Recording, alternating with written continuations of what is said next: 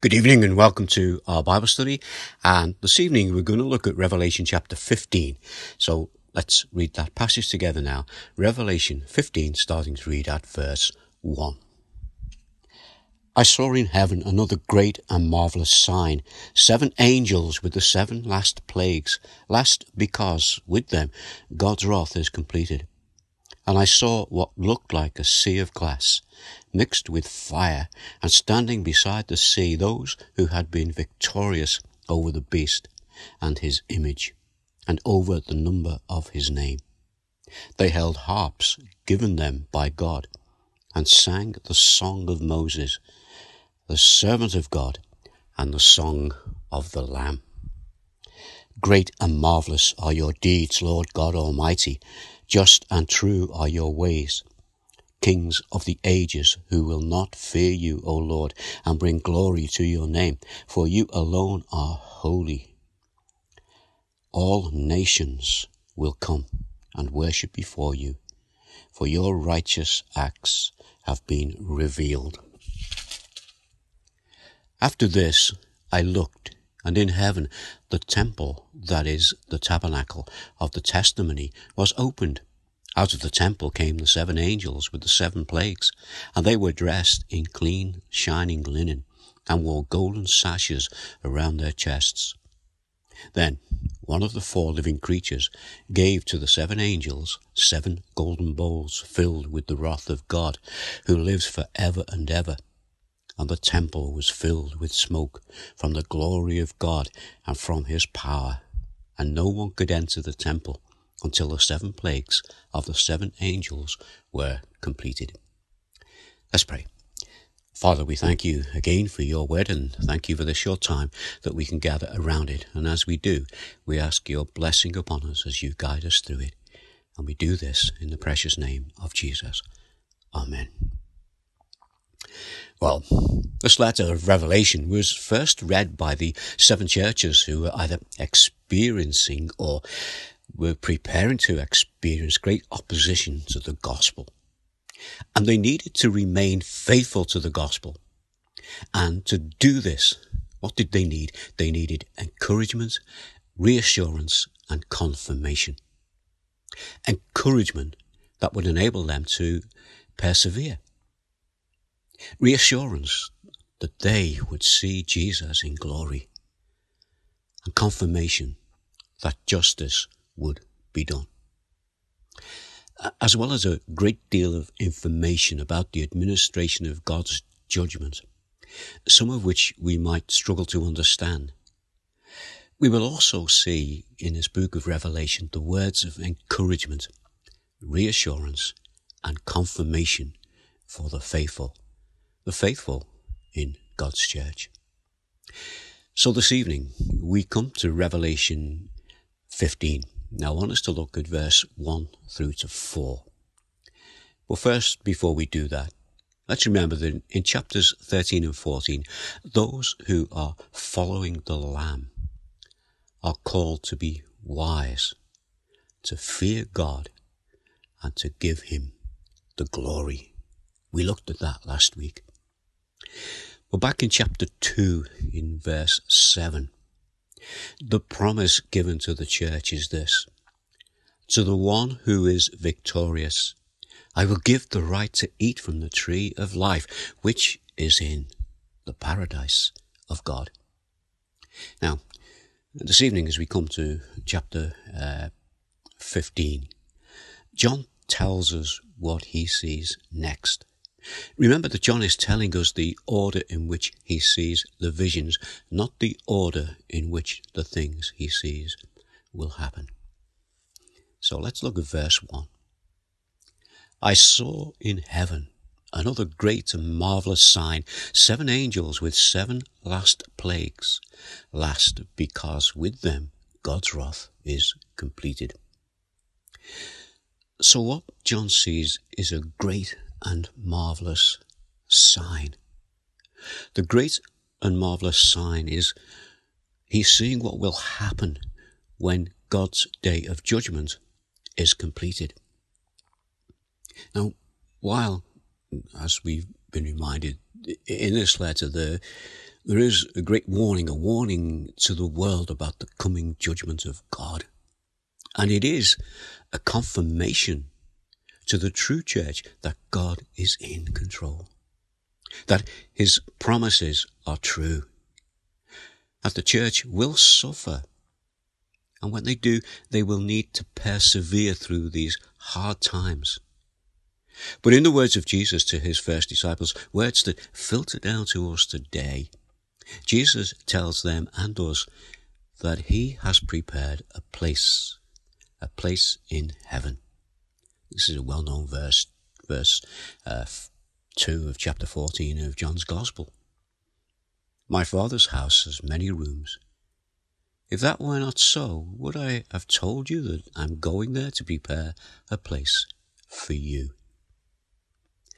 When we come to verses 2 and 4, eh, we see here in John's vision that John will see the victors, and he'll not only see them, but he will hear the victor's song. So let's read uh, verse 2 through to 4 of Revelation 15. And I saw what looked like a sea of glass glowing with fire and standing beside the sea. Those who had been victorious over the beast and its image and over the number of its name. They held harps given them by God and sang the song of God's servant Moses and of the Lamb. Great and marvelous are your deeds, Lord God Almighty. Just and true are your ways. King of the nations. Who will not fear you, Lord, and bring glory to your name? For you alone are holy. All nations will come and worship before you, for your righteous acts have been revealed.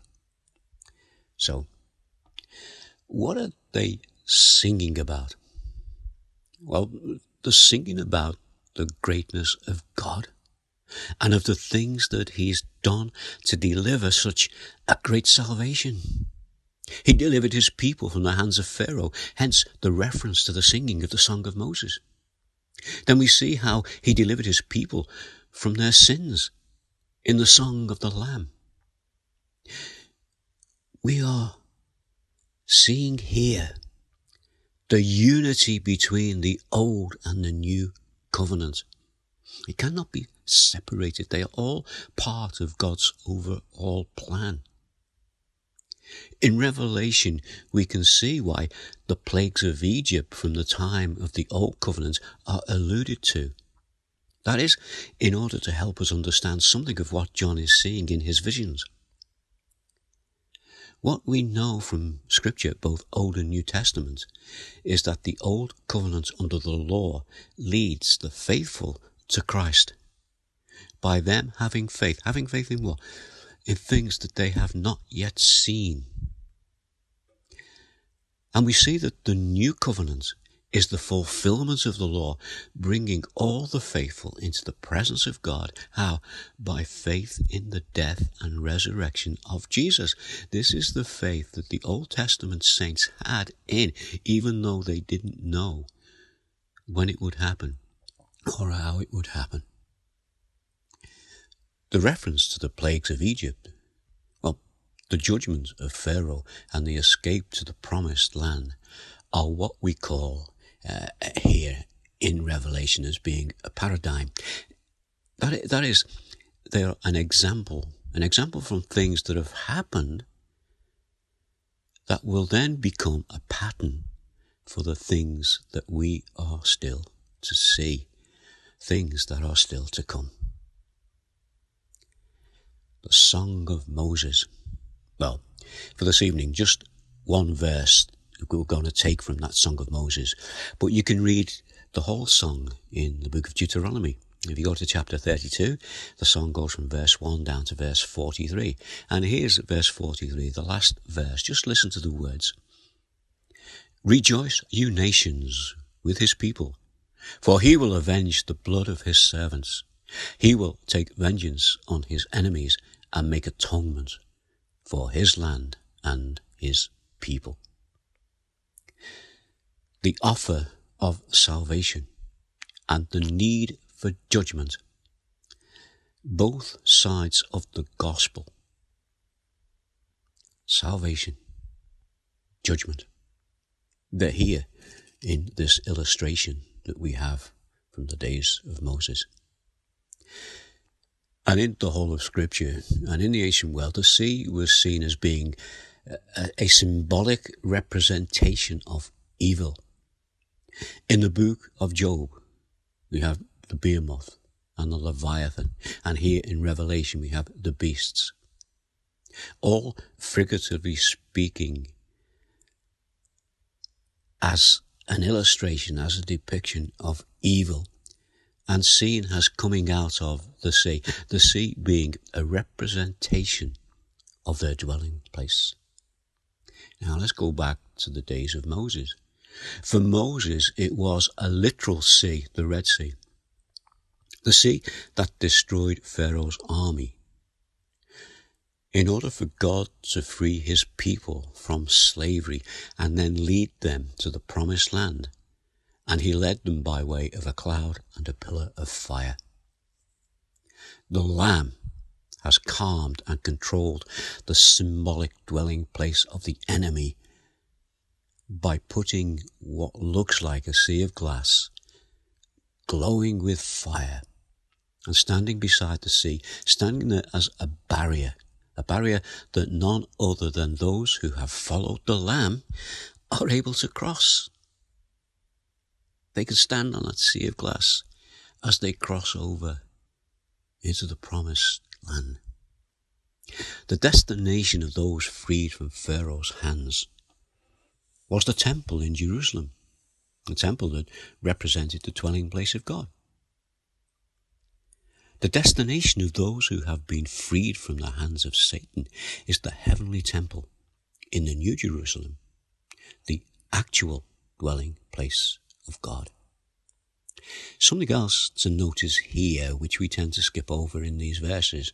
Notice that the harps, the harps that are there to accompany the song that's being sung, the harps have been given to the singers by God. Why is that important? Because it's confirming God's presence with them. So, let's carry on this evening and ask what are they singing?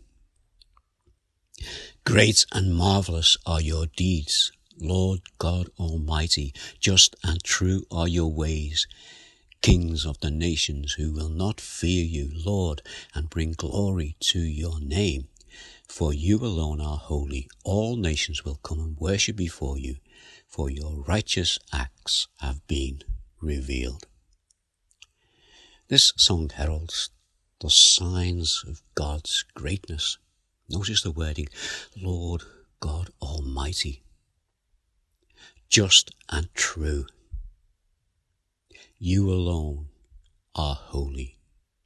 You are righteous. The song also brings signs of God's worthiness. It's being sung in His presence by the followers of the Lamb, by the saved. And it brings glory to God's name as His people worship Him.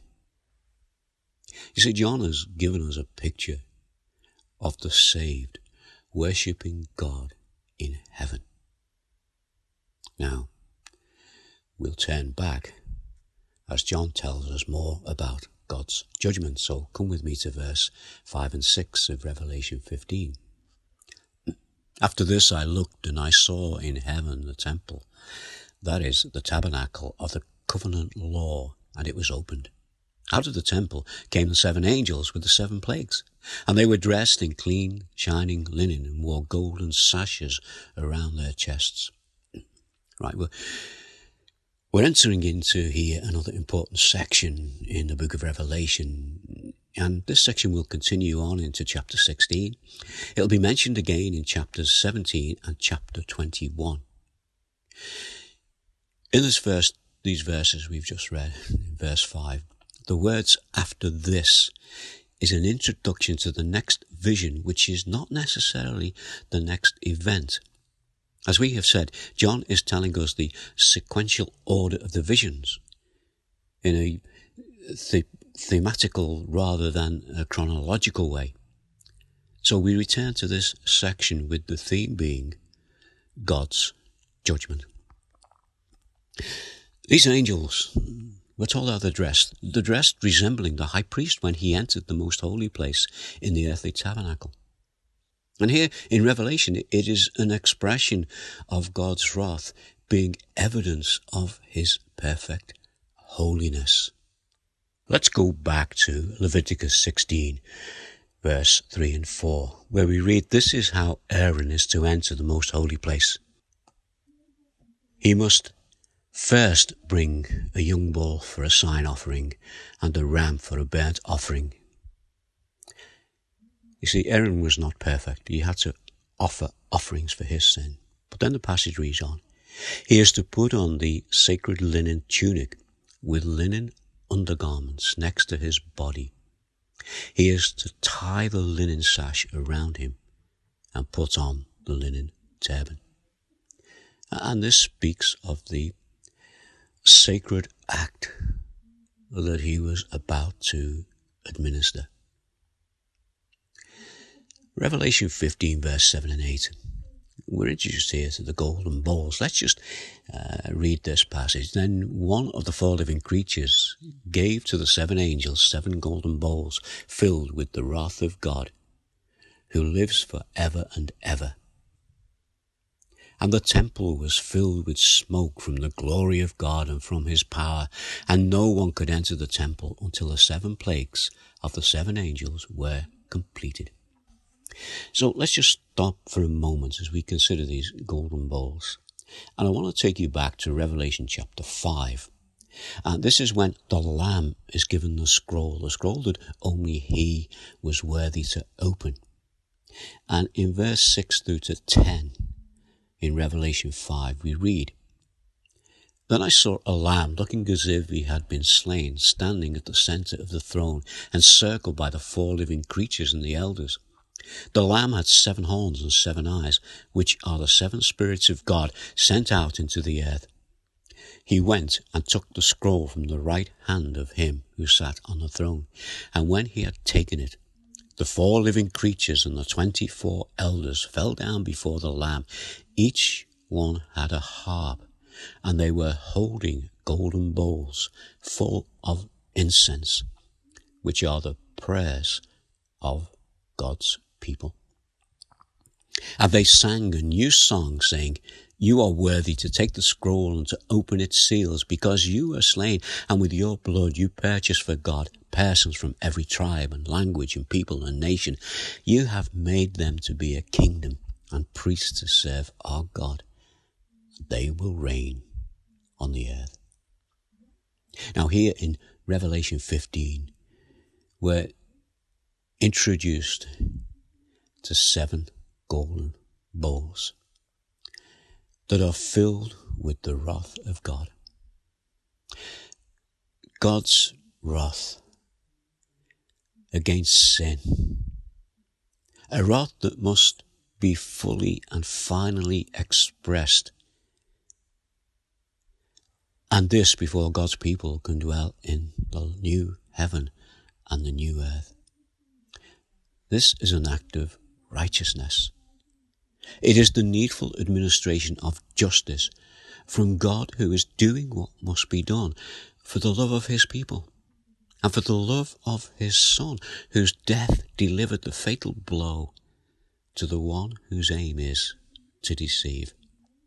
John, in his Gospel, chapter 8, verse 44, brings us the words of Jesus that he spoke to those unbelieving Jews and those Pharisees. And he said to them, You belong to your father, the devil, and you want to carry out your father's desire.